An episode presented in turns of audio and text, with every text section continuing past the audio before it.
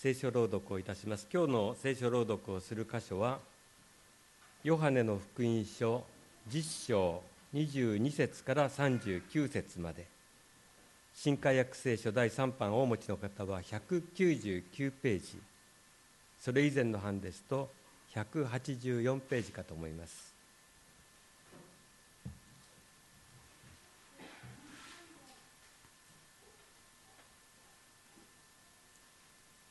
ヨハネの福音書10章22節から。その頃エルサレムで宮清めの祭りがあった。時は冬であった。イエスは宮の中でソロモンの牢を歩いておられた。それでユダヤ人たちはイエスを取り囲んでいった。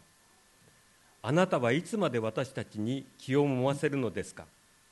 もしあなたがキリストならはっきりとそう言ってください。イエスは彼らに答えられた。私は話しました。しかしあなた方は信じないのです。私が父の皆によって行う技が私について証言しています。しかしあなた方は信じません。それはあなた方が私の羊に属していないからです。私の羊は私の声を聞き分けます。また私は彼らを知っています。そして彼らは私についてきます。私は彼らに永遠の命を与えます。彼らは決して滅びることがなくまた誰も私の手から彼らを奪い去るようなことはありません。私に彼らをお与えになった父はすべてに勝って偉大です。誰も私の父の御手から彼らを奪い去ることはできません。私と父とは一つです。ユダヤ人たちはイエスを石打ちにしようとしてまた石を取り上げた。イエスは彼らに答えられた。私は父から出た多くの良い技をあなた方に示しました。そのうちのどの技のために私を石打ちにしようとするのですか？ユダヤ人たちはイエスに答えた。良い技のためにあなたを石打ちにするのではありません。冒涜のためです。あなたは人間でありながら自分を神とするからです。イエスは彼らに答えられた。あなた方の立法に私は言ったお前たちは神々である。と書いてはいないか。もし神の言葉を受け入れた人々を神々と呼んだとすれば聖書は廃棄されるものではないから私は神の子であると私が言ったからといってどうしてあなた方は父が聖であることを示して世に使わしたものについても神を冒涜しているというのですか。もし私が私の父の御業を行っていないのなら私を信じないでいなさい。しかしもし行っているならたとえ私の言うことが信じられなくても技を信用しなさい。それは父が私私におられ私が父にいることをあなた方が悟りまた知るためです。そこで彼らはまたイエスを捕らえようとした。しかしイエスは彼らの手から逃れられた。この箇所から「私と父とは一つです」と題して御言葉を高橋先生に取り次いでいただきます。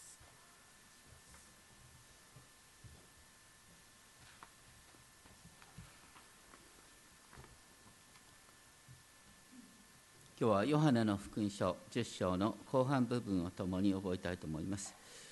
私たちはいつもですね目の前の問題解決に心を奪われますけれども一つの問題解決が別の問題を生み出すっていうことがこの地上の常ではないでしょうか。例えばですね医療の医療の公平性を保とうと必死になる結果として全てが細い細かい点数でコンピューター管理されお医者さんの自由裁量による心の通った医療が難しくなってきたと言われることがあります。イエス様による癒しの御業が安息日破りとして非難された。そのことに通じる面もあるかもしれません。しばしばですねあらゆる不正曖昧さをなくそうとする努力が管理組織を肥大化させる。そしてそれは非効率と腐敗の温床になる。素晴らしい理想を掲げて始まった組織も時とともに社会的弱者を守るというよりもその組織の中で働く人自体の権利を守る方向へと動き出して制度疲労を起こします。これが消えた年金問題の最大の原因かもしれません。残念ながら人は基本的に目の前の課題しか見えません。イエスの時代の人々も当時の権力機構に大きな不満を抱いて自由を求めていました。しかしイエス様は目先の政治を超えた神の形としての生き方自体を問題にされました。神の形っていうのはこれは僕英語の方が好きなんですがね。イメージ・オブ・ゴッド神のイメージ。私たちはみんな神のイメージに作られているんだ。イエス様が問題にしてるのはあなたは神のイメージとして生きてるのかっていうことだった。今も毎日のように政治の問題が取り沙汰されますがそれに関心を持つのは本当に大切なことなんですけれども政治で問題を解決しようとして別の問題を引き起こしてきたっていうのが人間の歴史なんです。問題の根本に私たちの罪があるということを忘れてしまってはならない。イエス様はこのヨハネ10章で「私は良い牧者です」って言われました。私は良い牧者です。その背景にエゼキエル34章の御言葉があります。さっき黙祷の中でもお読みしました。エゼキエル34章。それはイスラエルの神主がですね。当時のイスラエルの牧者たちとの比較でご自身を理想的な牧者に例えながらこうおっしゃった。エゼキエル34章11節。見よ私は自分で私の羊を探し出しこれの世話をする。また15節。私が私の羊を飼い私が彼らを憩わせる。私は失われたものを探し迷い出たものを連れ出し傷ついたものを包み病気のものを力つける。要するに神様ご自身が羊飼いとなられるという宣言なんです。そればかりかそのエゼキエル34章23節で主はこうおっしゃる。私は彼らを牧する一人の牧者私のしもべダビデを起こす。彼らは彼らを養い彼らの牧者となる。主である私が彼らの神となり私のしもべダビデはあなた方の間で君主となる。神ご自身が羊飼いとしてイスラエルを養い導くっていうことと神が立てた新しいダビデ救い主を通してイスラエルの民を守るっていうことは同じこととして記されている。そしてイエス様はご自分こそがこのエゼキエルに予言されている新しいダビデであるということを私は良い牧者ですという形で宣言しておられます。そして引き続きヨハネの10章の17節ではイエスは私は自分の命を再び得るために自分の命を出るからこそ父は私を愛してくださいます。っておっしゃいました。イエス様はご自分が十字架にかかるっていうことをここで示唆しながらそれは羊飼いとしての敗北ではなくすべて道から出た計画でありその目的は羊が命を得またそれを豊かに持つためである。ということを言っておられる。そしてイエス様続けて10章18節でこうおっしゃった。誰も私から私が自分から命を捨てるのです。私にはそれを捨てる権威がありもう一度それを得る権威があります。私はこの命令を私の父から受けたのです。イエス様の不思議さ。それはイエス様はいつもご自分の命が天の父なる神の御手の中に包まれているっていうことを確信していました。だから自分の命が父なる神に守られてるって思うから自分の命を守ろうとする必要がなかった。そして父なる神に守られているっていうことの印としてまさにご自分の命を捨てることができた。父なる神は永久に死を滅ぼされる方。また民を死からあがなう方であるということを示されました。私たちの命もそうなんです。父なる神によって守られている。だから何も恐れる必要はないんだ。それにしてもイエス様はここでご自分の十字架と復活のことを話した。それは弟子たちにさえ分からなかったことです。だからそれを聞いたユダヤ人たちの間に分裂が起きました。それが10章20節。多くの人たちがですねあれは悪霊に疲れて気が狂っているんだって言いました。ただそれと同時にですね他の者たちの中にはこれは悪霊に疲れた人の言葉ではない。悪霊の目を開けることができようかと言いました。実はずっと聖書を読んでくるとですねあの盲人の目が開けられたっていう奇跡っていうのは本当にイエス様にしか見られないと思います。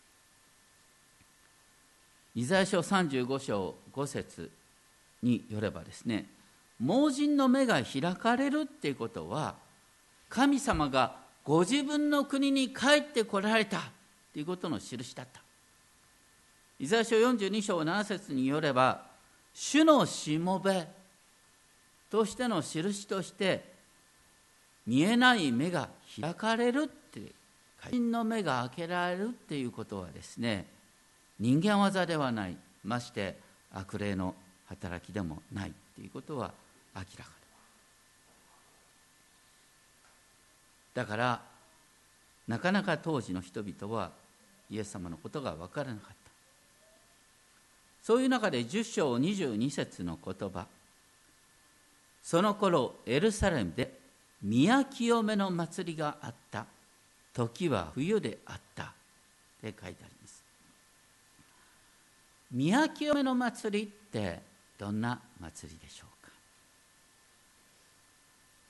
宮清めの祭りっていうのは実はこれは現代のクリスマスの起源だと言われています。それはですねユダヤ歴はキスレウ第9の月、太陽暦にすと12月の25日に言われた。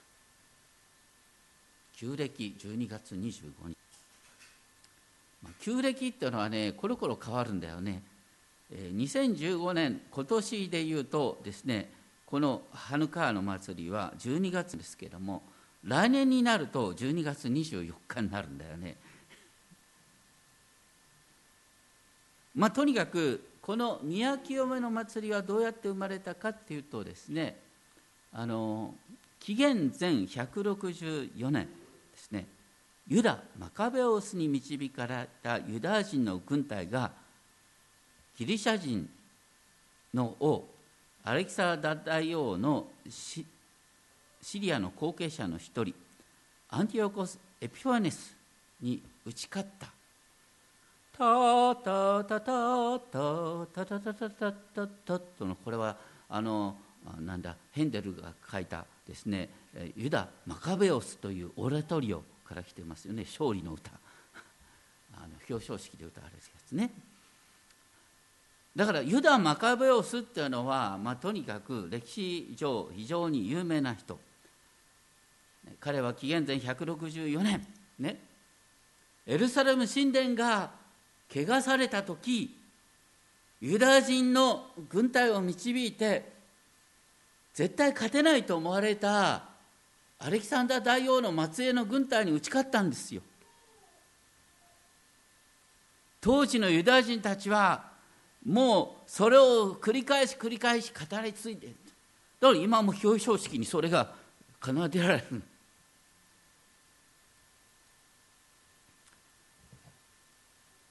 何と戦ったかというと当時のね野蛮な王様はアンティオコス・エピュハネスっていう人はえ、エルサレム神殿になんとゼウスオリンポスの巨大な像を置き祭壇には豚の生贄を捧げるように強要したって言うんです。それから清めた宮清めそれはまさにユダヤ人の独立を祝う祭り。いまだに言われている。でこの宮清めの祭りの中でイエス様はソロモンの宮の中のソロモンの牢を歩いておられた。ソロモンの牢っていうのは当時のエルサレム神殿ねあの内庭女性の庭外庭とありますがその外庭のこれも壮大な庭なんですけれどもその外庭分厚い壁があってその東側の分厚い壁からですねせり出した屋根。そしてその下に太い中楼がある。これがソロモンの牢と言われるですねあのこう広場のようなスペースになってた。それは人の働きにも出てくるですね集会スペースとしても用いられた。イエス様はそこを歩いていた時にユダヤ人たちはイエスを取り囲んでこう言った。あなたはいつまで私たちに気をもませるのですか？もしあなたがキリストならはっきりとそう言ってください。当時のユダヤ人にとってのキリストのイメージイメージはユダ・マカベオスなんです。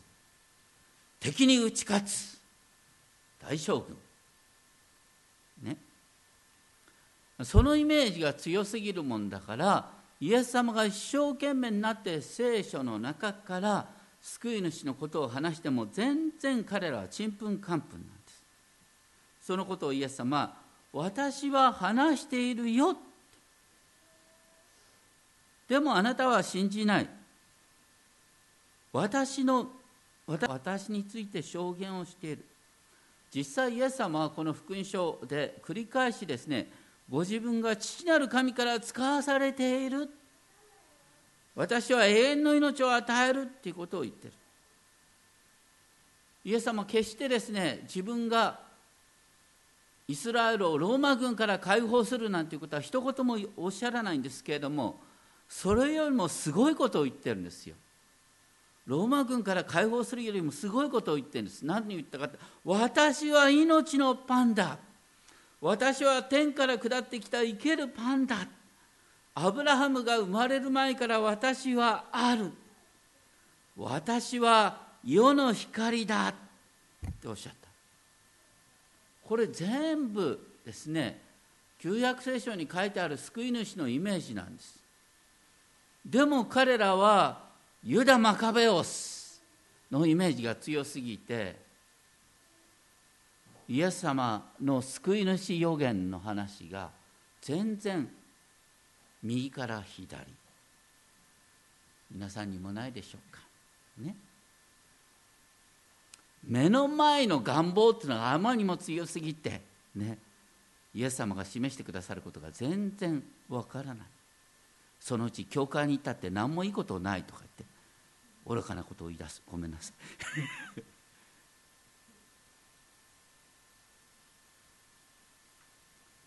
イエス様はおっしゃった10章26節。しかしあなた方は信じません。それはあなたが私の羊に属していないから。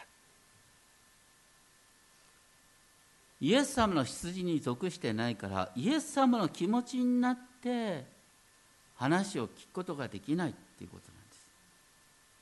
当時のユダヤ人にとっては目の前の問題。あのローマ軍が本当に我が物顔に横暴なことをして税金を取り立て私たちを苦しめている。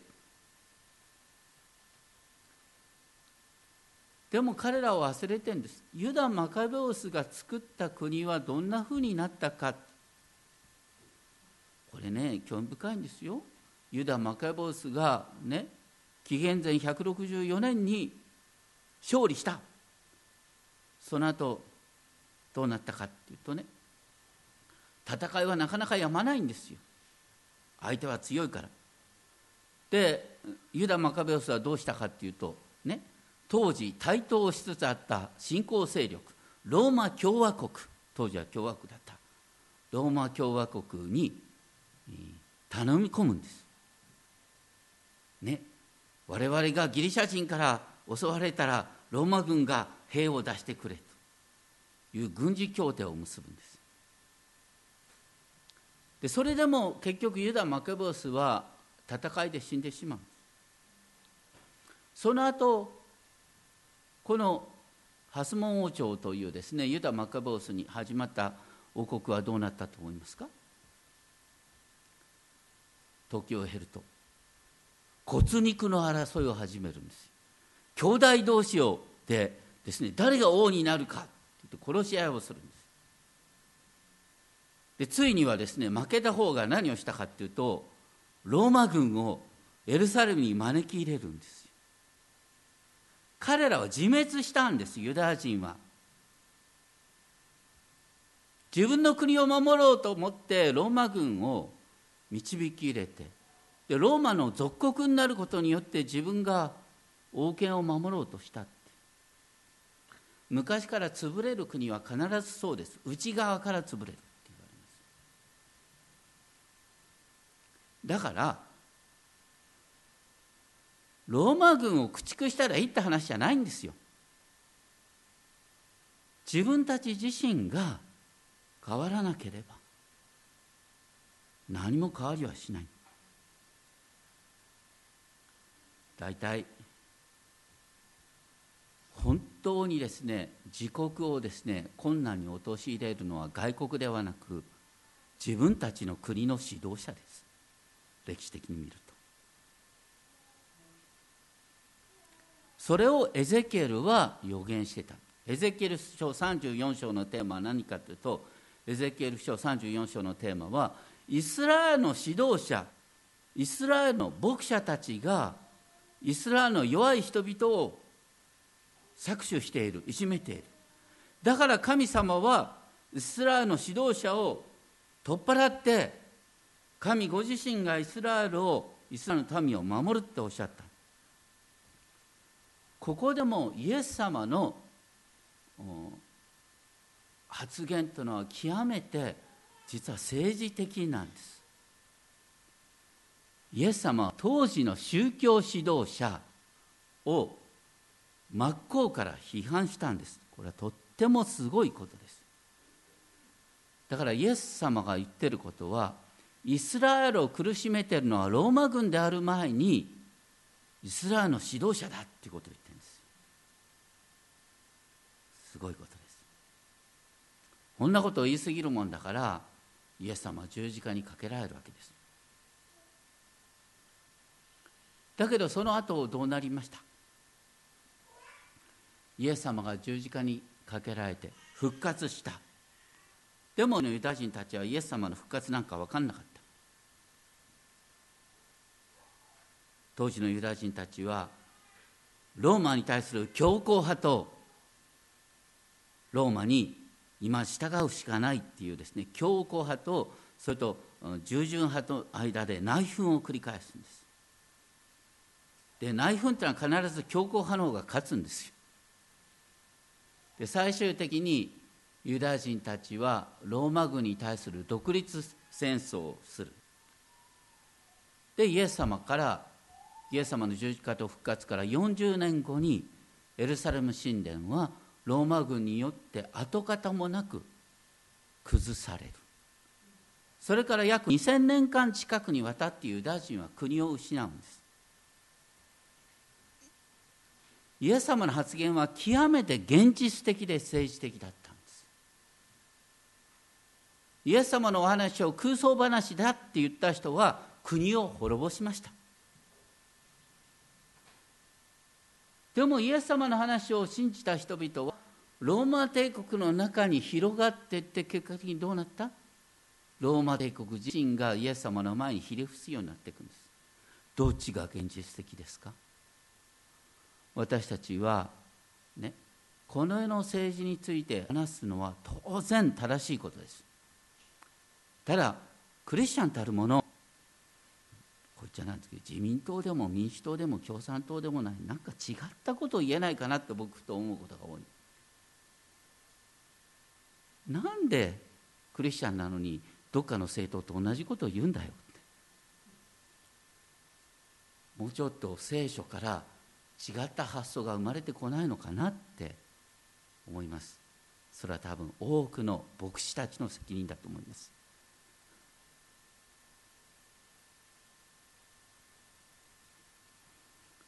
そしてイエス様は続けてすごいことをおっしゃる。ヨハネの福音書10章27節。私の羊は私の声を聞き分けます。また私は彼らを知っています。そして彼らは私についていきます。ここでイエス様がおっしゃっていることはですねあくまでもエゼキエル34章で主ご自身がイスラエルを守る養うって言ったその働きをイエスご自身がするって言ったんです。そして10章28節私は彼らに永遠の命を与えます。彼らは決して滅びることがなくまた誰も私の手から彼らを奪い去るようなことはありません。永遠の命とは何か。10章28節を見ると分かるよね。永遠の命っていうのは滅びることがないっていうことです。また同時に誰もイエスの見てからその命を奪い去るようなものはないということなんです。ところが現実にはこんなことあんまり言いたくないんですけれどもキリスト教会の統計によると洗礼を受けた人のうち結構な部分が後で教会から離れ去って二度と戻ってこないなんていうことが結構あるんだよね。だから永遠の命決して失われないと言いながら失われていくじゃないかっていうのが昔から、まあ、神学議論としてあるんです。でも思うんですね。本当に私たちはどなたを信じその信仰内容はどこに向かっているのかっていうことなんです。私たちの信仰は人間の意思で始まったのか。人間の意思が始まったら意思薄弱な人はすぐダメになるんです。そういう問題なのか。イエス様はですね野因に紛れてですね教えを請いに来たニコパリサイ人のニコデモに向かってこうおっしゃった。3章3節。人は新しく生まれなければ神の国を見ることはできませんと言って新しく生まれるっていうことはどういうことかっていう質問に対してイエス様は続けて風はその思いのままに吹きあなたはその音を聞くがそれがどこから来てどこへ行くかを知らない。御霊によって生まれるものも皆その通りですとおっしゃった。こう風っていう言葉はギリシャ語でですね霊。御霊と同じなんですね。だから神の霊は思いのままに吹いてどこから来てどこに行くかようわからない。だから精霊によって新しく生まれるっていうこともですね実は人間的には説明できないんだよっていうことをおっしゃっているまあね以前神田先生がメッセージに来た時にね本当にご自分の改心の体験が本当に人間的あのまあ私たち福音自由協会ですから今日の総会でもですねあの申請の証とかしてもらうんですがあのちょっとね神聖の証が行き過ぎる場合があるんですね。結構人間的に説得力のあるですね。この要件のするですね神聖の証になる場合がある。でも本当の意味で御霊によって生まれるっていうのはねよう説明できないもんなんです。だから本当にいい証っていうのはですねこんなのかな。私はよく説明できないんだけどもふとある時イエス様は私の主ですって告白してたんです。ようわかんないんです。あれはまさに精霊の宮座だったと思います。これで終わる。でもねやっぱり少しは分かるように説明できた方がいいかなと思ってちょっとねお手伝いするんですが よう分かんないけどある時イエス様は主ですと告白できてたっていうのは一番ね正しい聖書的な証だと思います。精霊様の働きだでそれからするとね例えばこんな話があります。よく言われる。私なんかがもし江戸時代にとかあの第二大戦の時にですね迫害を受けたらすぐにですね転ぶに決まってる。あのね自分は転ぶに決まってるっていうのはこれはね本当に残念ながらあの謙遜なようで、えー、聖書のストーリーを全く理解してないんです。ごめんなさい。なぜなら信仰っていうのは自分の意思で始まったわけじゃないんですよ。だから自分の信仰を守るんだって自分の意思じゃないんです。自分の意思で守れるようなもんだったらイエス様十字架にかかる必要なかったんですよ。だから精霊様の働きを知ってる信仰っていうのはこういうふうに言うんです。私はいざとなったら何をしでかすか全くわからないひ弱なものです。でもいざとなったら創造主ご自身が創造主の御霊ご自身が私のうちに信仰を生み出してくださいます。だから先のことなんかもう心配しないんです。その時になったら神様がちゃんと働いてくださるから大丈夫っていうのが正しい精霊の働きを知ってる信仰なんです。だって創造主ご自身が私たちのうちに住んでんですよ。それをさ私は絶対できないなんていうのは絶対できないっていうのはこれこそもう内側に住むですね創造主なる御霊に対して失礼な話です多くのクリスチャンは自分で自分の限界を決めちゃってるとんでもないことです。なんでクリスチャンになったんだ？自分の限界を超えたいからクリスチャンになったんじゃないのか？そのように私はできませんできませんって言ってるって。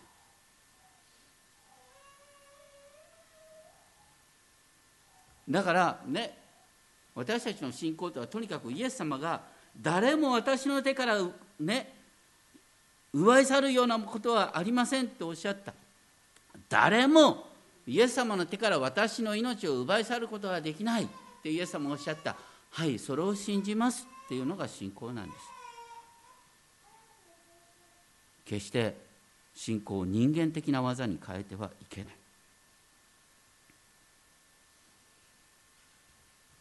そしてこれが分かるとどうなるかっていうとね自分の命が神様によって守られているんだ。いざとなったら神様が私のうちに力を与えてくれるんだ。だから損得感情を超えて危ない橋も渡ることができるってことなんです。自分の身を自分で守ろうとしなくたって神様は守ってくれるって繰り返しおっしゃっててそして自分も振り返ってみたら本当にもうダメだと思った時に精霊様が私のうちに力を与えてくれたよなっていうことを思い出すと自分はできるかどうか分かんないけれどもいざとなったら精霊様が働いてくださるだろうって前に進むことができるんです。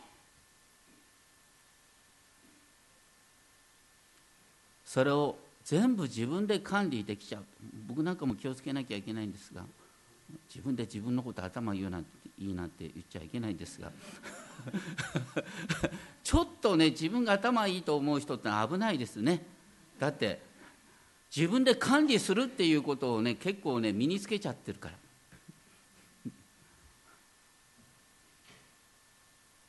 だから結構ね頭いい人に限ってねとんでもない間違いをしてます、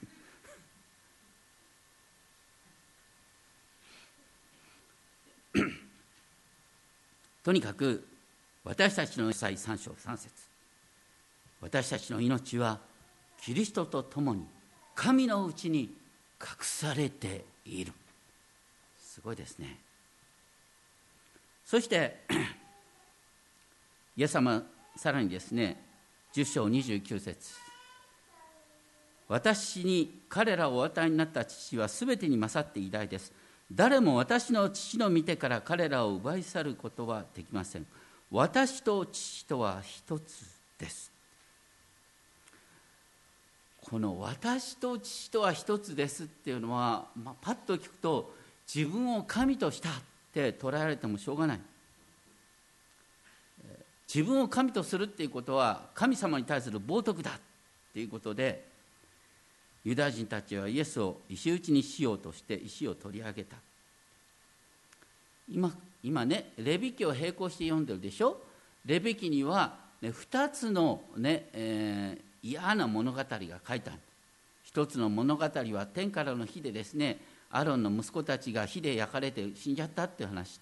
もう一つの話はですねレビ記の24章に出てきますけれども神の皆を冒涜した者が引っ張っていかれてねえー、石打ちによって殺されたって話なんです。これレビ記に出てくる神の皆を冒涜した者は石打ちで殺されるみんなイメージ。もうレビ記には2つの話しかなくてそれが書いたんだからもう怖いよっていうことになるね。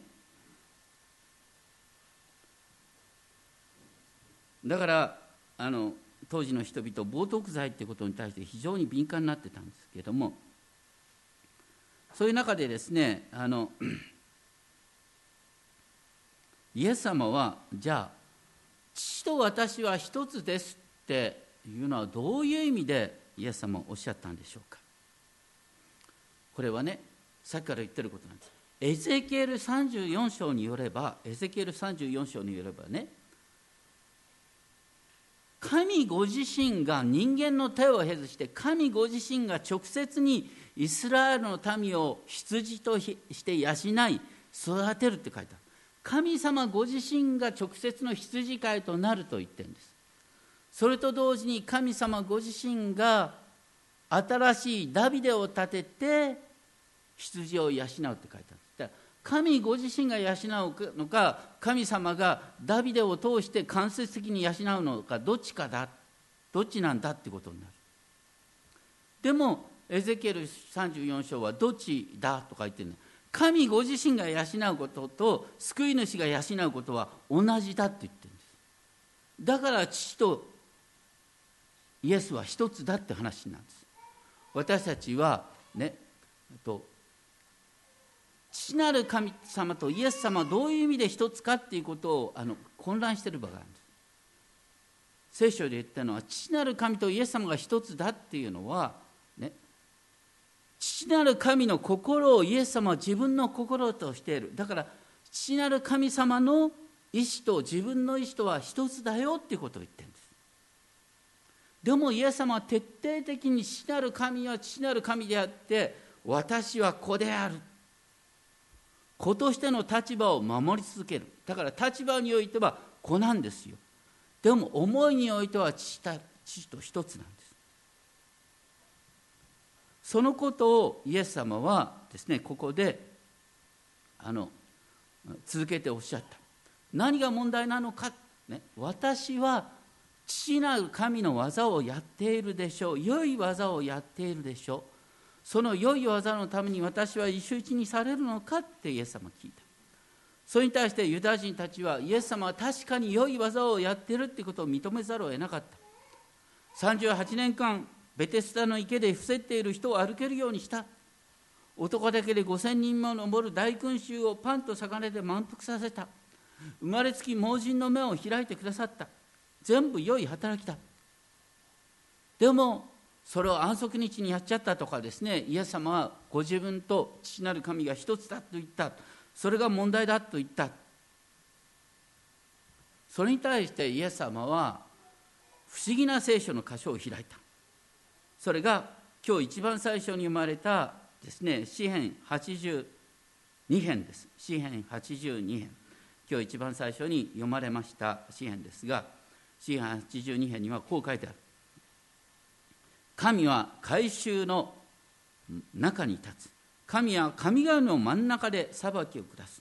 この神々の真ん中っていうのは改宗を指してる。改宗は神々だって神様がおっしゃってるんです。いつまでお前たちは不正な裁きを行い悪者どもの顔を立てるのか。弱い者たちとみなしごのために裁き悩む者とと乏しい者の権利を認めよう。私は言った。お前たちは神々だ。皆意図高き方の子らだ。にもかかわらず人のように死に君主たちの一人のように倒れよう。で最後に神よ地を裁いてください。まことにすべての国々はあなたがご自分のものとしておられる。実は詩編82編とエゼキエル34章はセットなんです。エゼキエル34章ではイスラエルの指導者が牧師派って言われてで詩編82編ではイスラエルの指導者が神々って言われてるんですどうしてイスラエルの指導者が神々かっていうと神様からイスラエルの国の管理を任されているからです。神様の代理代理としてイスラエルを治めているから神々だって言うんです。だからある意味ある意味で私たちも神々なんです。私たちも神の形に創造された人ものとして神の代理としてこの地を治めるんです。だからイエス様はねイスラエルの指導者のことを神様ご自身が神々って言ってるでしょ。だから神様は私たちを神々って呼ぶことがあるんだよ。私は代理としてこの世界を治めるように言われているんだからということを言ってるんですそれから新明記14章1節2節なんかでもですねこう表現がある。あなた方はあなた方の神主の子供である。主の聖なる民である。イスラエルは主の子供であって主の聖なる民である。だから偶像礼拝に交わるなっていうことを言ってるんです。とにかくイエス様は私は父と一つですっておっしゃったのは父とですね立場が同じだっていうことを言ったんじゃなくて父の心心をご自分の心として生きているっていうことをおっしゃった。それからすると私たちもね主の祈りいつも祈ってますよね。御心の天になる天におけるがごとくこの地にもなさせたまえっていうのはで、ね、天での御心が自分の心となるようにってことでしょ。だから天の父の心が自分の心となるっていうことをイエス様の言葉で言うと私と父とは一つですってことなんです。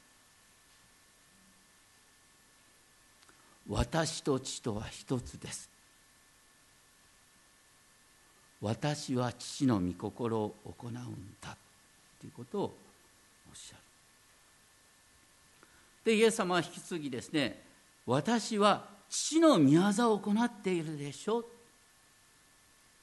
私の言葉尻を捕まえるんじゃなくてこの私が父の技を行っているっていうことを見なさいよ。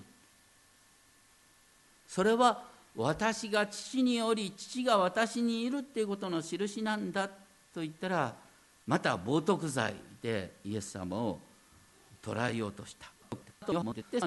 バプテスマのヨハネは大祭司の息子でありながらなんと罪の許しの宣言を神殿で行うんじゃなくてヨルダン川で宣言したんです。神殿なんか必要ないかのような行動をとったのがバプテスマのヨハネなんです。だからバプテスマのヨハネの弟子たちは当時の常識神殿を中心とする権威機構から自由になってたんです。だからイエス様のことが分かった。ところが当時の一般的なユダヤ人たちはもう常識でいっぱい。私たちも知らないうちに日本人の常識がすびついてんのよ。もう小さい頃から洗脳されてんだから。ね？私たちはそういう常識のために実はイエス様の言葉がよう分かってこないことがあるんです。聖書に書いてあることを私たちはひ弱な羊で本当に神様の憐れみなしには生きていけないっていうことが書いてある。でも同時に私たち一人一人は神の形イメージ・オブ・ゴッドね、いい言葉でしょ？英語。神の形よりイメージ・オブ・ゴッドがいいな。神のイメージ。みんな神のイメージを得てあなた以上のあなたになることができるんです。あなたの殻を破った生き方ができるんです。私たちはそのことを忘れてはいないか。イエス様はご自分を神の子と呼ぶことによって冒涜罪で捉えられた。私たちも神の子って自分を呼んでいいのよ、ね、恐れ多いこと。でも私は Son of God なんです。Sons of God 厳密に言うと。とにかく私たちは神の子とされる精霊を受けてイエス様と同じように「アバ父」って「お父様」ってお呼びすることができるんです。その誇りを持って生きようよということなんです。イエス様が「あなた方は神々だ」って言った。私たちはその意味で神々なんです。神の代理なんです。神の代理としてこの地に使わされている。だから神の御心を自分の心として損得感情を超えて大胆に神様のために生きていきたいと思います。お祈りをします。天皇お父様私たちは知らないうちに自分を小さな殻に閉じ込めて常識的な観点で自分を見ています。しかしイエス様は詩篇82編を引用されながらあなた方は神々なんだ。あなた方は神の子なんだ。私たちは神の子なんだ。語ってくださいました。イエス様は本当に良い羊飼いとして私たちの命を守ることができる方です。だから自分で自分の命を私たちは守る必要がありません。イエス様は当時の人々が願っていた救いその発想を全く逆にしました。この世界を変えることよりも私たち自身が神の形として生きる自由を持つことだ。この世の権力者は私たちの命を奪うことはできないんだ。だから独立戦争なんか必要ないんだ。とイエス様は語っていかれました。どうか私たちもこの世にあってこの世の政治家と同じような議論をするんではなく本当に聖書の観点からこの世界を見自分の行動を見ていくことができるよう導いてください。尊き主イエス・キリストの皆によってお願いします。